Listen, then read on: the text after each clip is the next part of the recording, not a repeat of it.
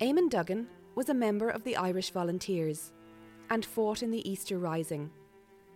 These extracts are from the letter he wrote to his family at 6 am on the second day of the Rising, Tuesday, the 25th of April, 1916.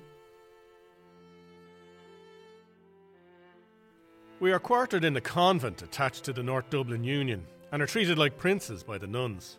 Plenty of food and accommodation of every kind. We have not had a single casualty, although we bagged a good many of the enemy. In addition, we have a room full of prisoners. We were up all night, more or less, and had some fairly heavy firing at 1am. We expected an attack at daylight, but although it is now just 6 o'clock, everything is the same as any ordinary morning.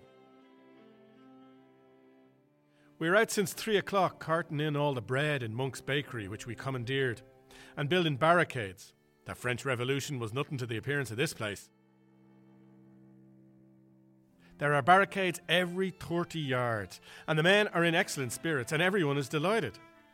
I don't think any of us will ever go back to office life again. I don't envy the poor fellows who have to attack us.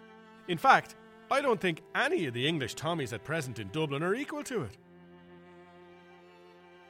The firing is just starting now in the direction of the castle. I hear Sean Connolly was killed over there yesterday. Everyone is very sorry. We're getting wonderful help from everyone. Even little boys stayed here all night working for us. And they are dying to deliver this note for me. None of you need worry about me, but this will be a fateful day for Ireland and us all. Eamonn Duggan's letter is part of the collection at the National Library of Ireland.